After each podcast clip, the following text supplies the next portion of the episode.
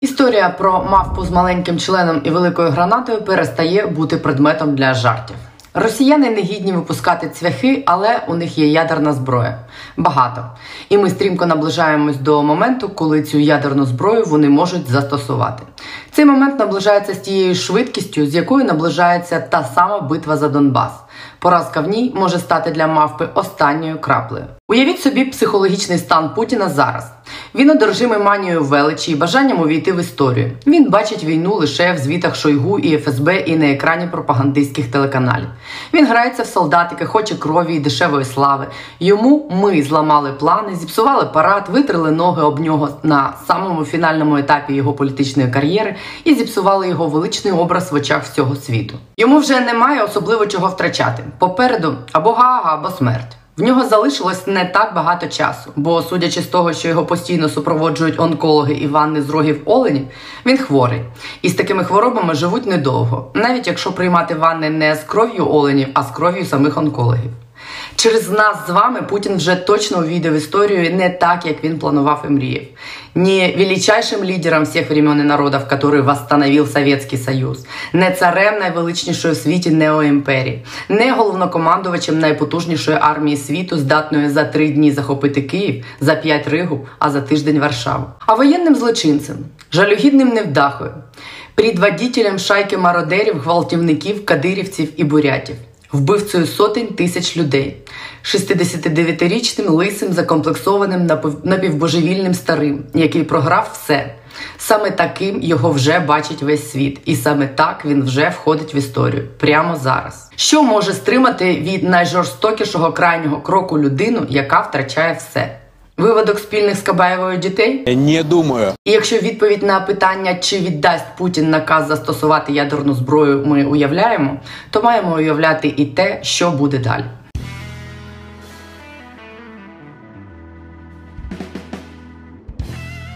Отже, на 50-й день спецоперації по захопленню Києва за три дні в Кремлі почали погрожувати ядерною зброєю, і це виглядає логічно. Головною причиною, а їх насправді декілька, є так звана битва за Донбас, яка має відбутися найближчим часом. Хоча фактично вона вже давно йде. Після того, як ми зірвали перший план Путіна і замість квітів танки російських освободітелей закидали коктейлями Молотова, якщо після того приниження Путін отримає поразку на Донбасі, а на це є всі шанси, то застосування тактичної ядерної зброї стане для нього фактично безальтернативним варіантом. Очевидно, це розуміють усі, і саме тому останніми днями про це усі говорять. У Москві роль Жириновського, який здійснив недавно отрицательне всплиття, тепер отримав екс-президент непорозуміння Медведєв. Кілька тижнів тому він пояснив, що у випадку акту агресії, який поставить під загрозу існування Росії, вона може застосувати ядерну зброю. А цього тижня на плани Фінляндії і Швеції вступити в НАТО з висоти усіх своїх метр 63 Медведєв пригрозив розмістити ядерну зброю біля їх кордонів зі словами «Замітьте, не ми та предложили». Країни Балтики відповіли «Не смішите нас вашими іскандерами і нагадали, що в Калінінграді на цій ще одній захопленій росіянами території, якраз на березі Балтійського моря, і так давно є ядерна база, і від неї до країн НАТО, Литви і Польщі 100 кілометрів. Український президент Володимир Зеленський в інтерв'ю CNN попередив, що треба приготуватись до того, що Росія застосує тактичну ядерну зброю. Не треба боятись, не треба бути наляканими, але будьте готові. Це питання не тільки для України, а для цілого світу, сказав він. Потім на ядерний попіл Медведєва відреагували в ЦРУ. Директор американської розвідки Вільям Бернс заявив, що потенційний відчай і бажання створити видимість перемоги в Україні можуть спонукати Путіна віддати наказ про застосування тактичної або малопотужної ядерної зброї. Що ж таке тактична ядерна зброя? Усю ядерну зброю умовно поділяють на стратегічну і тактичну. Цей поділ більш-менш корелює з потужністю заряду і дальністю ураження цілей. Стратегічна зброя більш потужна і призначена для ураження цілей на відстані порядку тисяч кілометрів, умовно вдарити по Пентагону. Тактична менш потужна для цілей сотні кілометрів, умовно по Україні, Польщі, Литві чи ще десь на районі. Тобто стратегічною зброєю теоретично можуть вражати, наприклад, стратегічні об'єкти сильних ворогів, які теж мають ту саму ядерну зброю, типу військові бази, командні адміністративні центри чи мегаполіси в Штатах, а тактично можуть застосовувати безпосередньо в зоні ведення бойових дій, тобто поруч з розташуванням власних військ. Тому часом її називають ядерною зброєю поля, бою. Полем боя зараз, як ви розумієте, є вся Україна. Стратегічна зброя встановлюється на міжконтинентальних і балістичних ракетах. Тактичну можна розміщувати на різних типах ракет, що доставляють звичайну вибухівку. Невеликими ядерними боєголовками може стріляти навіть звичайна самохідна артилерійська установка. Деякі види можуть доставлятись літаками чи на борту кораблів. Росія має дофіга тактичної ядерної зброї біля двох тисяч одиниць. Усі вони різної потужності, і деякі настільки невеликої потужності, ну відносно невеликої, що Росія може вважати їх звичайним озброєнням, яке не порушує поріг ядерної війни. І знаючи їх підлість, так і буде. Усі правила ведення війни вони давно порушили. Найменша тактична ядерна боєголовка може важити одну кілотонну і навіть менше. Одна кілотонна це тисяча тонн вибухової речовини в тротиловому еквіваленті. Для розуміння бомбу, яку американці скинули на японську Хіросіму під час Другої світової війни, важила 15 кілотон. Вона вбила близько 46 тисяч людей. Бомби, скинуті на Хіросіму і Нагасакі, за сучасною класифікацією можна вважати за потужністю якраз тактичними ядерними боєприпасами. Найбільша ж тактична ядерна боєголовка може сягати 100 кілотон. Тобто, ще раз, на Хіросіму скинули 15 кілотон. Найменша російська ядерна боєголовка це 1 кілотон. Для розуміння, найбільша російська стратегічна ядерна боєголовка, ну це яка для умовного Пентагону, важить 800 кілотон. Але я сьогодні не про Пентагон, а про те, що буде, якщо тактичну ядерну зброю ці мавпи кинуть на нас. Теоретично росіяни можуть застосувати таку зброю в ході боїв для удару по наших військових, наприклад, з далекобійної артилерії на відстані 30, 40, 50 кілометрів. Після такого удару, досить руйнівного, ворожі війська, маючи спеціальну захисну екіпіровку, можуть заходити в зону вибуху і розгортати наступ. І їх солдати навіть не отримують суттєвої шкоди для здоров'я. Теоретично ці божевільні можуть використати тактичну ядерну зброю для удару по якомусь місту, просто тому, що його мешканці не здаються, не зустрічають їх з квітами і чинять опір. І взагалі дерзкі, зловтішаються з потопленого крейсеру Москва і називають Путіна хуйлом. Тому їм треба помститись, посіяти паніку і показати їм, тобто нам, наше місце.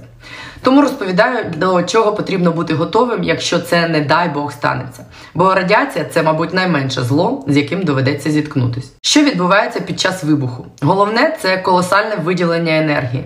Цим і пояснюється особлива небезпека ядерної зброї, а далеко не лише викидом радіації. Перше і найшвидше людей в зоні ядерного вибуху вражає світловий спалах.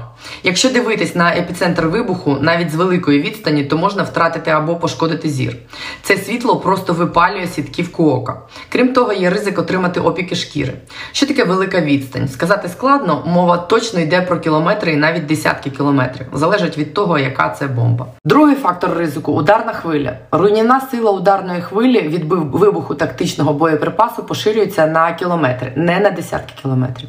В залежності від того, наскільки людина близько до епіцентру вибуху, вбити може і самою ударною хвилею, і уламками всього, що буде зруйновано вибухом і хвилею. Є факти, які доводять, що зберегти життя може допомогти міцне укриття, підвал, станція метро, навіть не глибока, навіть підземний перехід. В Хіросімі люди, які в момент вибуху знаходились в бетонних підвалах на такій малій відстані від центру вибуху, як 150-200 метрів, вижили. Наступний фактор небезпеки так званий вогняний шторм. В Хіросімі та Нагасакі саме від стрімкого розповсюдження сильної пожежі було найбільше жертв. І лише останній фактор небезпеки це ураження радіацією, тому що до нього ще треба дожити. Ураження радіацією можна отримати як прямо в момент вибуху, якщо не пощастить опинитись в близькості до місця вибуху, так і пізніше через радіоактивне зараження місцевості. Якщо людину не осліпило, не вбило ударною хвилею і не спалило вогнем, то навряд чи її вб'є радіація. Проблеми зі здоров'ям очевидно викличе, але вони будуть не смертельними, якщо правильно повести себе одразу після вибуху і лікуватись потім. Після вибуху тактичної бомби забруднення місцевості буде точно у тисячі разів слабше ніж після Чорнобиля. З місця радіоактивного ураження необхідно якомога швидше вибратись, нічого не торкаючись і дихаючи через щось фільтруюче. В ідеалі респіратор, ватно-марлеву пов'язку або, якщо немає нічого кращого, то через просту мокру ганчірку. Одразу після того, як ви вибрали з забрудненої території, треба зняти забруднений одяг і вимитись водою. Йод. Як тільки мова заходить про радіаційну загрозу, усі одразу кидаються розкуповувати йод. Йодна профілактика дійсно важлива в разі опромінення, але це мають бути спеціальні таблетки, калій йодит, які вживаються впродовж 6 годин після отримання дози радіації. Як крайній винятковий захід може розглядатись вживання розчину люголя та звичайного аптечного спиртового розчину йоду. Але порад, як і в чому їх розчиняти і як вживати, я давати не буду, бо я не лікар. Але у лікаря можливо варто дізнатися. Але точно не треба ковтати з бутилки простий аптечний йод для обробки ран, бо в такому вигляді йод не засвоюється організмом. Це безтолково, отопіки отримати можна. Хіросімі і Нагасакі десятки тисяч людей померли в перші місяці після вибуху якраз від хвороб, спричинених радіацією. Просто тому, що все це було вперше, і вони нічого не знали ні про шкоду радіації, ні про те, як себе вести. Жертв могло бути на порядок менше, якби вони знали, як діяти після вибуху. Знову придатною до життя уражена територія може стати вже за кілька місяців після вибуху, якщо дотримуватись певних правил, типу виключити споживання локальних продуктів і води. Більше корисних порад щодо того, як вижити після ядерного удару, не існує. Просто бажаю нам усім, щоб цього не сталося, і кожному з вас не опинитись в місці вибуху, якщо це таки раптом станеться. Станеться чи ні? Ніхто не знає відповіді на це питання, і я не знаю. Багато хто схильний думати, що ні, бо це буде червона лінія, і що Путін типу розуміє, що як тільки умовна ядерна бомба чи ракета полетить з Росії, то ядерна ракета полетить і в Росію. Логіка в цьому є, але є кілька але. Перше, як я вже сказала, а є йому що втрачати. Якщо, наприклад, російські війська будуть тотально розгромлені в тій самій битві за Донбас. Він не та людина, яка зможе далі жити і правити Росією в статусі головнокомандувача, який програв. Ще й кому нації, якої не існує в його картині світу. Тому він може спробувати, якщо не вбити нас всіх ядерними бомбами, то деморалізувати і помститись, кинувши якісь менші зі свого арсеналу. Є версія, що Путін міг би дозволити собі програти НАТО. Це, хоча б можна було пояснити власним підданим. Але щоб програти НАТО, НАТО треба змусити спершу з'явитись на оголошену ним війну. А це швидше за все теж означає застосувати тактичну ядерну зброю. Причому в цьому випадку вже не в Україні, а десь в Європі, вдаривши по якійсь країні НАТО. Тому що хто його знає, як діятиме умовний захід, якщо Путін застосує маленьку ядерну бомбу в Україні, найменшу свою, наприклад, десь на полі бою. І якщо весь їх серпентаріум з Медведєвим, Лавровим, Пісковим і Небензою почнуть волати, що це не рахується ядерним ударом, як відреагує на це захід? Чим таким він може вдарити по Путіну, щоб це була симетрична відповідь? Нафтове ембарго вони і так ведуть рано чи пізно. Повний свіфт ну така собі відповідь на застосування ядерної зброї, навіть якщо ембарго на нафту і газ ведуть прямо в день удару. Можливо, дадуть нам нарешті будь-яку зброю, яку ми вимагаємо. Можливо, і можливо, це буде не найгірша відповідь. Я не виключаю, що захід може відповісти і ядерним ударом, тому що за великим рахунком, якою б непотужною не була ядерна бомба, яку вони можуть використати, її використання Путіним означатиме, що тепер можна все, і Путіну, і взагалі всім. А що буде потім, якщо Захід таки нанесе ядерний удар у відповідь? Припустимо, вони точно знають місце перебування бункеру і усіх ядерних арсеналів Росії, приймають рішення, що зі скаженими мавпами треба кінчати, і наносять удари по всім цим цілям. Тоді Росії більше немає. Якщо вони цього не роблять, то починається ядерна війна на винищення. Обмін ядерними ударами, ракети з ядерними боєголовками летять з континенту на континент, гинуть цілі міста, ймовірно, цілі країни. Ця війна не знищить планету повністю, як багато хто вважає, як показують в кіно. Підрив навіть всіх наявних на землі ядерних боєзарядів не знищить планету і все живе на ній. Але обмін ядерними ударами може знищити десятки мільйонів людей, стерти з обличчя землі цілі країни, спровокувати тотальний голод, руїну, відкинути цивілізацію на десятки років назад. Але якщо по-чесному, як все буде, не знає ніхто, тому що всі ці знання лише теоретичні. Як буде, покаже лише час. Сполучені Штати мають ресурси, які дозволяють їм стежити за російськими ядерними арсеналами і знати в режимі зараз на зараз, чи відбувається там якийсь рух, чи вивозять вони тактичну зброю зі сховищ, чи є якісь зміни на пускових майданчиках.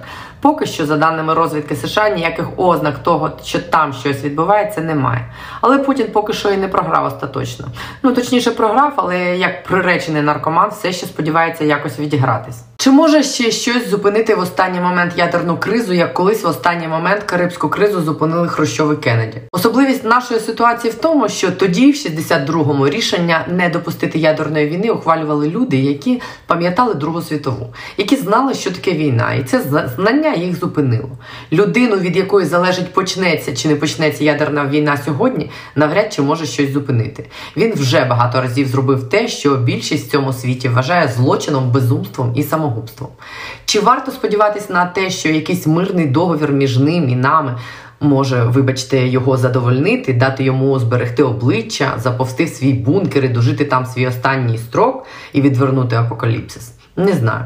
Я не знаю, як можна підписувати мирний договір з людиною, яку всі вже визнали воєнним злочинцем, і яку однозначно будуть судити. Ми про це знаємо, і він про це знає. Який тут можливий мирний договір? Тому якось так. Принаймні, тепер ви знаєте, що ядерний удар це не як у фільмах про апокаліпсис.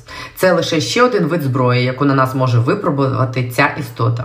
Так жахливо, але тепер ви принаймні знаєте, які наслідки це може мати і як діяти, якщо раптом що. Бажаю нам уникнути цього, бажаю нам перемогти і в битві на Донбасі, і в війні загалом. Бажаю нам смерті тієї потвори, яка принесла нам цю війну. Бережіть себе, побачимось завтра.